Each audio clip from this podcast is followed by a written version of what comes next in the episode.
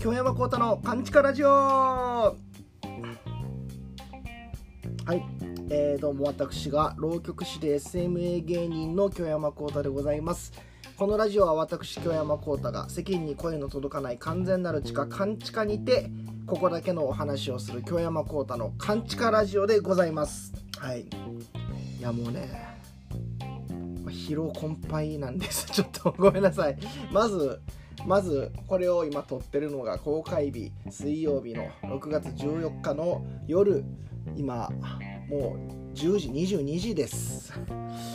8時半公開予定にもかかわらず。はい。いやもうちょっと大変。ね あのいやまあいろいろあって。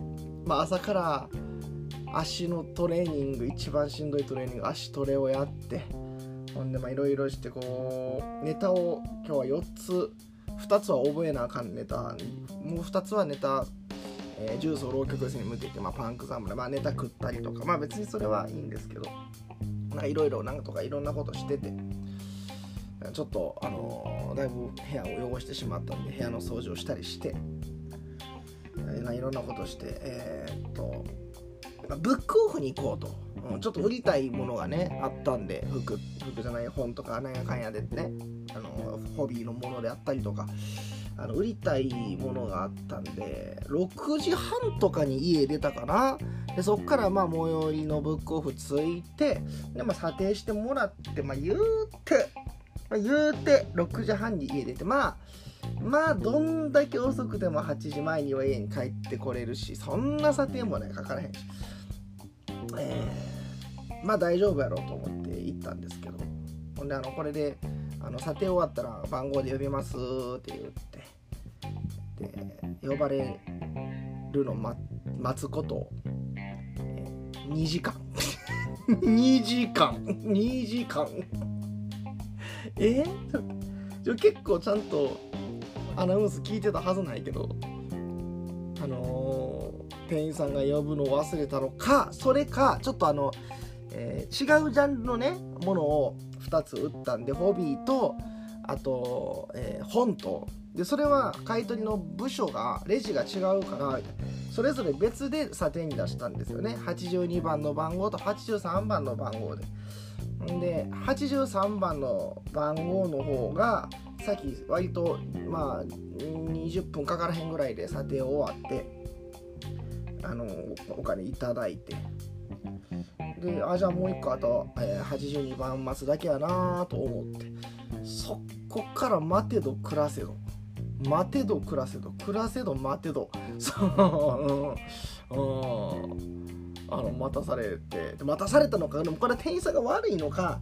それが自分がこう83番ずっとこうアナウンス聞いてたつもりやってんけど83番先に呼ばれた方のあの生産とかしてる間にそっちに集中してもってどうあのその時に同時に呼ばれてた82番の方を聞き逃してしまったんかもしれへんし。結局2時間待って。これはさすがにちょっとおかしいんちゃうかなと思って店員さんに聞いてみたらあのもうさて終わってますと。ほー。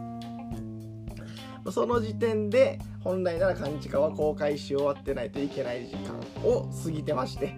そこから家に帰ってご飯も食べてへんかったから食べて。撮り始めた次第でございます。すいませんでしたもうちょっと、えー、ちょっと疲労困憊ラジオでございますんで、えー、でも頑張っていこうと思います。はい。えー、っとえ今週はあ一心寺門前浪曲寄せは3日間出番で、まあ、珍しいメンバーでしたね。えー、京山講師枠春の三重子、えー、天中県影友京山幸太という、まあ、何が珍しいか言ったらまあうちの指定で一心寺出るってことなんかなんかどうしても最近かぶってしまうとかで何回かあったけど、まあ、基本的には避けるんで業界側も。まあ珍しいってこととあとまあ影友さんという人の局師の、えー、今は、えー、広沢か広沢美船さんという人。この人が、まあ、影友さんもないけどこの人は特にずっと関西関東しか出えへんから基本的には、えーと、関西の寄せで一緒になるっていうのは珍しいんで、えー、出番が一緒やったのは初かもしれへん。あなんか珍しいなんか、うん、寄せのメンバーやなとか思って話しててね。ほんでまあ初日から一心寺のその楽屋に差し入れがあったんですよね、えー、たい焼きの差し入れがあって。そのたい焼きの入れ物の袋にこうじゃイラストでまあバラエティコーナーじゃないけどなんやろ。豆知識だよみたいなコーナーがあってね袋にね、あのたい焼きの食べ方で性格が分かるんだってみたいなことが書いてあって。それぞれのここから食べる人はこんな性格ここから食べる人はこんな性格みたいなのがいろいろバーって書いててね、うん、でそれを見てあの まあまあいろんな見てたんですけどね。葉月姉さんが見てたんですよ。その袋を読んでたんです。でうちの師匠がたい焼きを食べ終わって「あ美味しかったわ」言うてる時に葉月姉さんがそれを読んだ葉月姉さんが来て「小紹介師匠どこから食べましたか?」って師匠に聞いて「ああ俺あのー、まあそれは俺は普通に頭から食べるな」ってうちの師匠が言うてね「小紹介師匠あのねあのさっきの袋に書いてあったんでしょうね。あの頭から食べる人っていうのはそれ大雑把らしいですよ。ってなんか言いに来てわざわざね。えー、そんなみんなみんな頭からちゃうみたいな。いや全然そんなことないです。みたいな。えー、じゃあ葉月ちゃんどこから食べるみたいな。いや私はあのおっぽあの尻尾の方から食べます。みたいな。へえー、あそんな人もおんねや。って師匠はね。じゃあそういう尻尾から食べる人ってどんな性格なん？って聞いたら葉月お姉さんがむちゃくちゃ得意げに むちゃくちゃ得意げにあのおしゃれでロマンチックな人らしいです。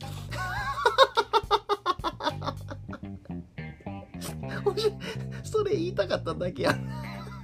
っていうかっていうか袋袋読んであなんか尻尾から食べる人はおしゃれでロマンチックなんやって読んだから背中あの尻尾から食べただけやろ絶対その日。絶対いつも頭からでしょあずき姉さん。尻尾から尻尾から食べる人はあのおしゃれでロマンチックらしいです。それ見ててめっちゃおもろくて。おまあそんなこと言ってるわあずき姉さんと思ったから、まあ、舞台で同じ話してありましたよ。こうこうこうであずき姉さんおしゃれでロマンチックって言ってました。自分のことをというわけで今日の曲者はおしゃれでロマンチックな一風亭葉月さんですって紹介してありました。どんな顔してたんでしょうね。ちょっと怖くて見れなかったですけど。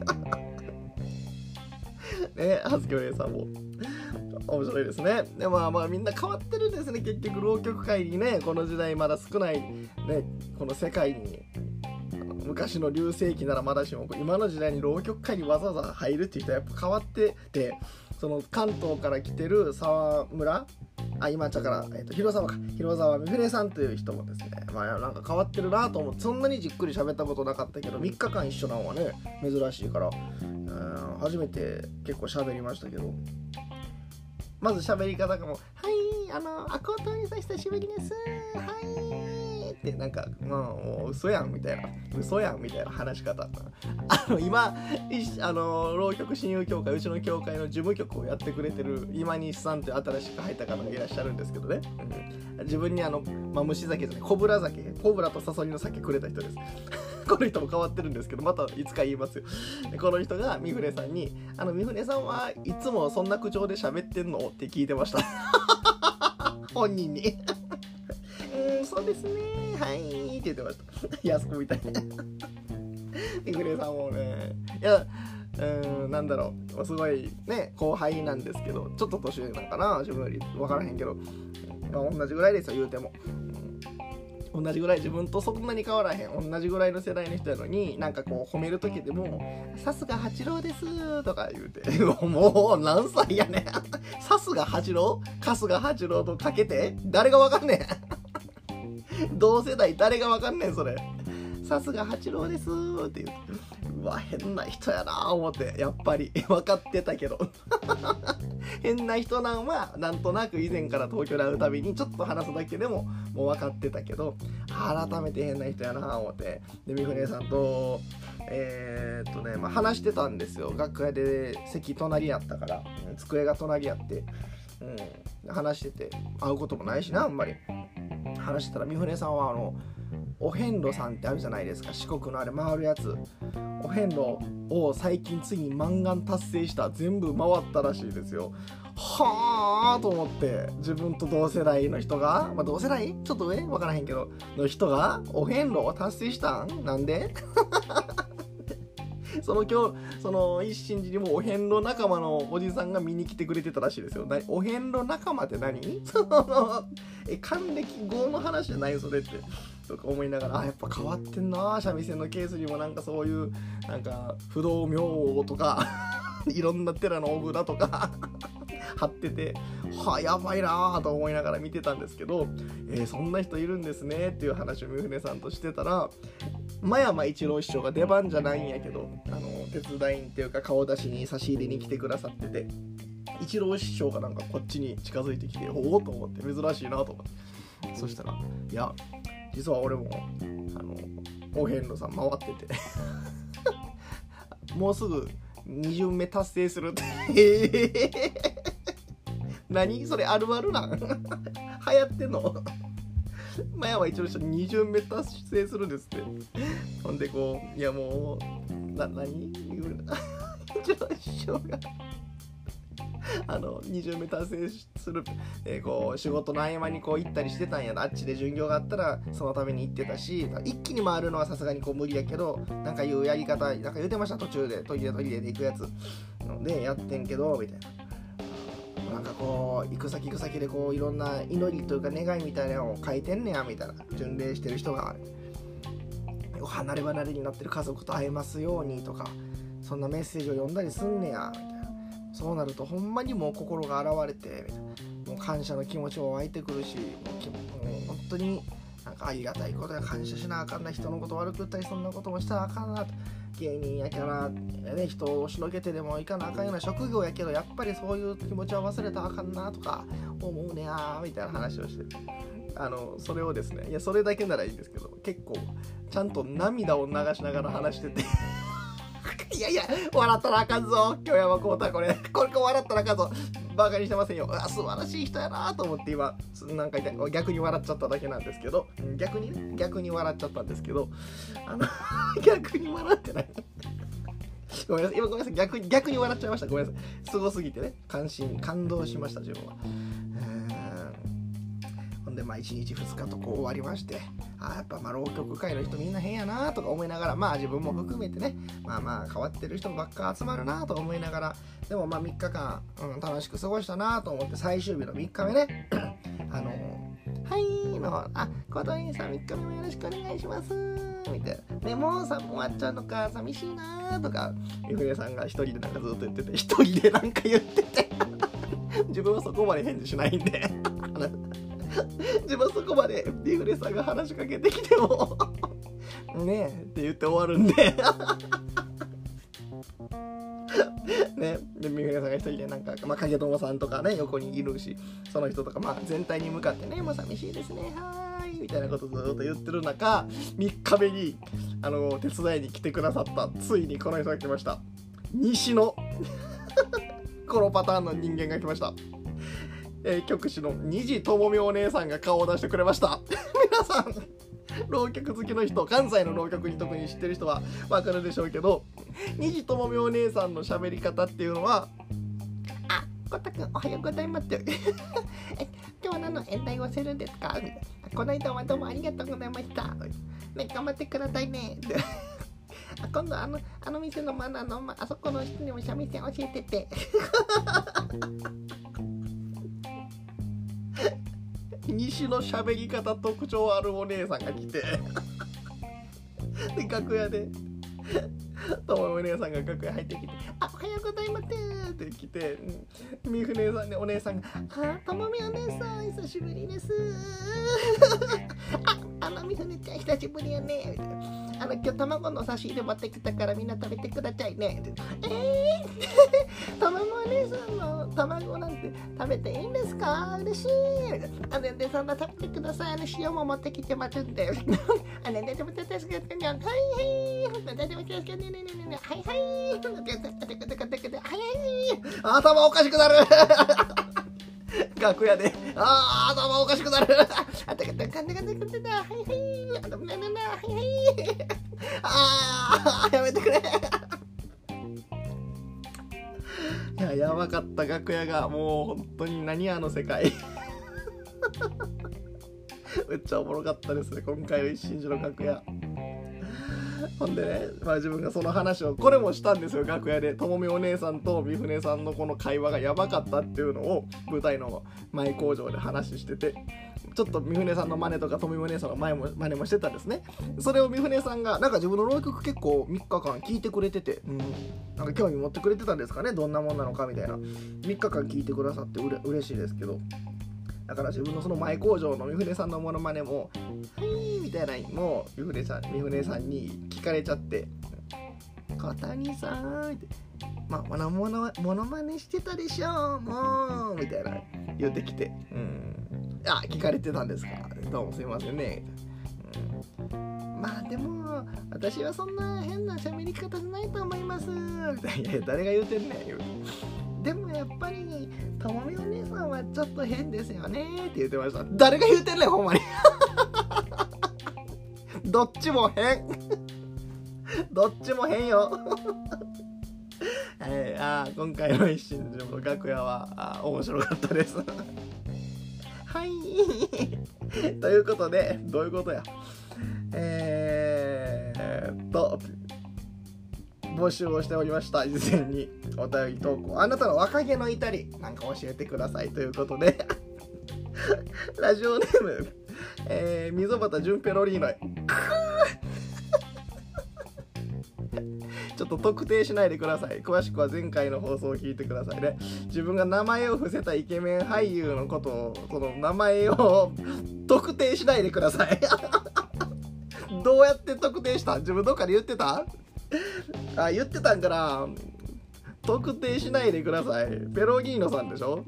みそばたジュンペロリーノじゃないでしょ？ジュンペイとペロリーノ。まあいいわ。あー、ラジオネームで笑うとは。えっと、えー、若気の至りな、ある落語家さんにネタを指定してやってもらったり、あのネタはなぜああやるのか、こうした方がいいと アドバイスしたことから、おー、若気の至りですね。若気が至ってんな。えー、ただの客で落語やったことあれへんのに。今ではキャパ1000人の会場で独演会やらはるけど、あ、じゃあ結構有名な人じゃないですか。えー、こっちも若かったけど、向こうも若くて売れてへんかったからなということでね。ああ、なるほどね。まあでも、合いますよね。自分もこう、なんていうんやろう。ジャズとか音楽の道で行こうって思ってた時こうまあよく言うんやけど順序を間違えたというかミュージシャンになるぞっていうのを先行しちゃってそのための練習ばっかりになっちゃっててなんかあかんかったなと思いますね。順序順序逆や。いろんな音楽を好きで好き勝手にプレイしていってでいい音楽が結果作れる演奏できる。その順であるはずやのにいい演奏するためにいろんな曲をみたいなのを勉強してるみたいな。まあ、ちょっとそれ順番が間違ってたなと思って音楽の時。でももうそれでずっと入って持ってたから今更できに帰れへんし。だからもうこれは諦めて。で音楽の道じゃなくてそういう浪曲の道に入った時にもう絶対にその頭でっかちにならんとこうって決意したんですよね。もう何て言うの知識から入れていくんじゃなくてちゃんと実感をも先立ってそれを裏付ける理論であったりそういう知識があるべきだと思ったんで浪曲界に入った時に自分はその頭でっかちにはもう二度とならへんぞっていうのは思ってだからオタクになるなっていうことをよく自分は言うてるんですけど後から来るね知識はもちろんいいんですけど、自分もそれが若気の至りかなと思ってそういう時はこうなんか変にね頑張ってる気でおる分プライドもあったりして人の演奏とかをあんまりね公平な目で見れへんかったり曲を聴けへんかったりとか昔の偉大なジャズマンこそが偉大でそんな現代はまあまあまあまあそんなことないやろみたいな風に舐めてしまってたりとか全然そんなことないんですけどね。あの本当に間違ってたなと自分は思いますね自分も。まあそれ演者とお客さんでまた違う方向やけど自分も思いましたそういうの。あそのままチロリーノさん。まさにこの話ね。え一心寺三船さんで撮ったな。うん。コータの好みよりコータの好みよりちょっと若すぎるな。残念。おー。なるほど。見破ってきますね。さっき言った自分が三船さんにあんまりそんなにあのちゃんと返事してないのとかそういうことやってなってまうやん。興味ないから。いやそんなことないですよ。もう違うんでいやむちゃくちゃ綺麗じゃないですか。その三船さんね知らない人広沢三船って調べてください。むちゃくちゃ美人でね。うわ綺麗だなって思ってますよ。うん。思ってますけど、まあ、おっしゃる通りね。じゃあもうちょっとちょっと若すぎますよね。うん。多分ねあの浪曲界の男性一三船さんに対してそっけないと思います。なんだかんだねみんな。若いし綺麗やしね。そんななんかね騒ぎかけられたら嬉しいしちょっと心弾むんじゃないですか？普通ね、うん、自分多分浪曲界の男で一番そっけないですね三船さんに。え小谷さんね今日の平発酵も本当いいですよね。って言われて、うん、ああもうありがとうございます。終わりいや、ちょっと聞きますよ。東京の浪曲会どんななんですか？とか、その程度の雑談はね、そんな露骨に嫌な感じと、なんか無視とか、そんなことはしてない。会話を終わらそうとか、そんなことないですよ。ただ、よその、必要以上には弾まさへんけど。なぜなら若すぎるからああ。そんなことないですよ。素晴らしい実力者ですからね。うん、仲良くしていきたいです。全然、あの、嫌ってないんでね。うん、むしろ、あの、すごい、あの、同業者として、すごいなと思いますから。うん。見破ってこないでください。ちょっと、いろんなものを見破ってこないでください、白木野さん。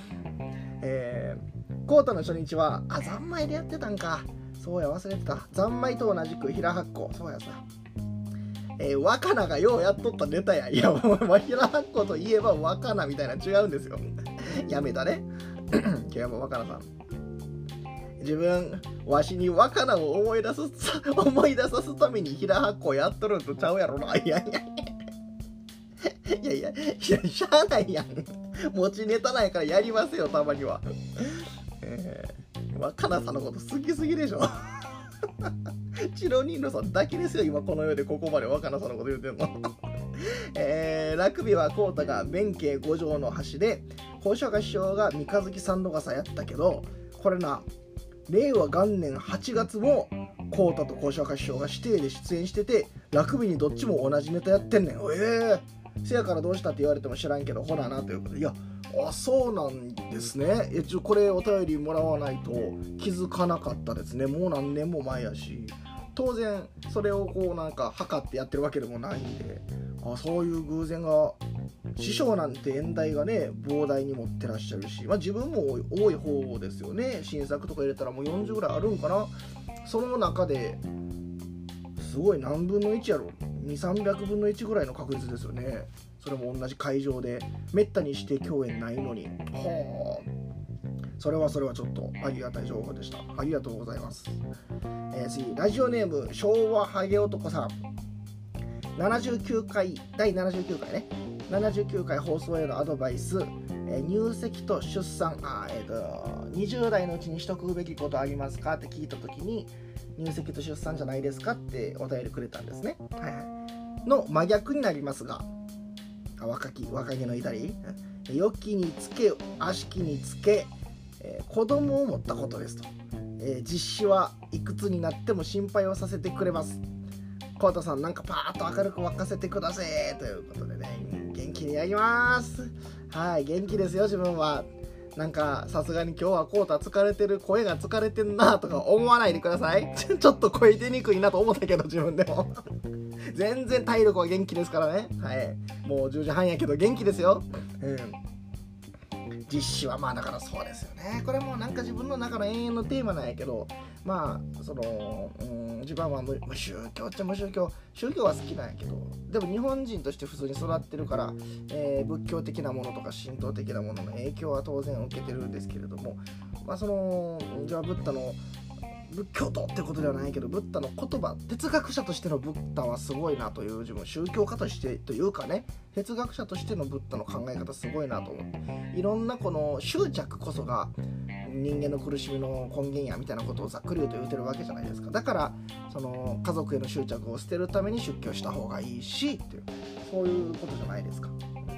愛っていうのは、ま、宗教のあの仏教の中の愛っていうのは執着って意味なんですけど愛が苦しい原因やみたいな。でもその子供とか家族とか特に血のつながった子供っていうのはそれはどうしてもね、うん、良くも悪くもそれは気になりますよね。執着が湧きますよね。それを執着と呼ぶのか愛と呼ぶのかは人によるけどうんうんまあ、良くも悪くもね仕方ないですよね。それがそういう習性ですよね。生き物の。だから自分はちょっと子供を持つのがまだなんかなどうなんかなと思ってしまって、結婚とかどうなんかなとか思ってるところかもしれませんけどでも自分逆に言うとその仏教徒ほんまに仏教徒とかでもないからそのブッダの言葉すごいなその考え方すごいなと思うんやけどじゃあ自分はほんまにそれを実践して出家をしてねそれこそ、ね、悟りを開きたい下脱をしたいのかもう輪廻転生から下脱をしたいのかって言われると自分はそれできないんですよ絶対に、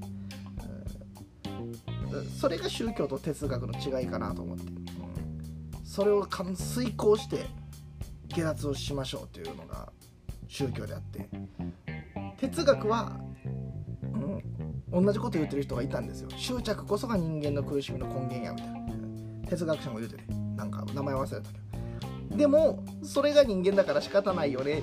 で締めくくってるんですよね哲学の方多分なんか自分が読んだのはね、うん、その哲学者とはとかじゃないかもしれん。その哲学者が言うてたのはかもしれへんけど。まあだから自分はどっちかというとそっちかな。まあでもそれが人間からしゃあないよねっていうタイプ。でもなんかブッダの言うこともかなり一理どころかまあ何にもあるからまあできるだけね持たないに越したことはないよねみたいな執着を、うん、でも多少はどうしても持ってしまうよねっていう。そのなんか折り合いをつけて生きていこうかなと思ってます。はい。えー、ラジオネームグニー473、えー、若気の至りを教えてください。ズバリ結婚です。おその前の段階結婚。絶対に結婚できないと友達みんなに言われ続けていましたがその誰よりも早く結婚しました。お若さの勢いだけで乗り切った。それしかありません。でも私には良かったことだと信じています。ということでね。いやまあそれ良かったと自分が良かったと思えればそれは良かったわけですから良かったことだと信じているのならばそれはもう良かったことですからね。うん良かったなと思いますよ。でもまあどっちにしても皆さんこう奥様方は奥様はあれですかやっぱりね。あのどこかあるんでしょうね。結婚してしまったというか。まあ後悔はないでしょうけど、うん、なんか思うところがあるんでしょうか。若気の至り、うん、でもマダムもどうですか。大人げの至りもしてみませんか。マジで恋する。5秒前。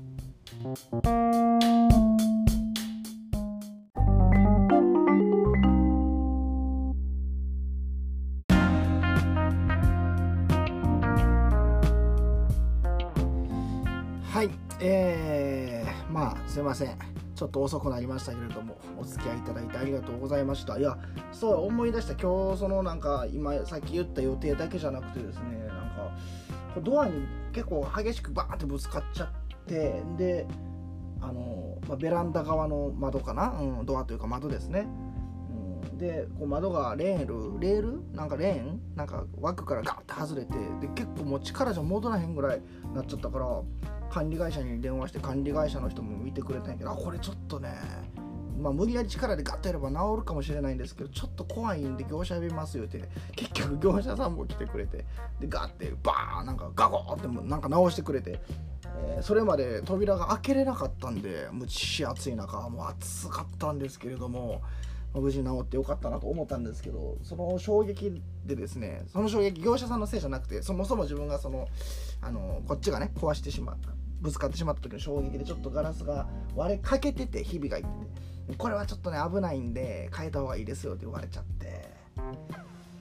保険がね降りたらいいんやけど火災保険マンションの保険入っててもしかしたらそれ降りるかもみたいな、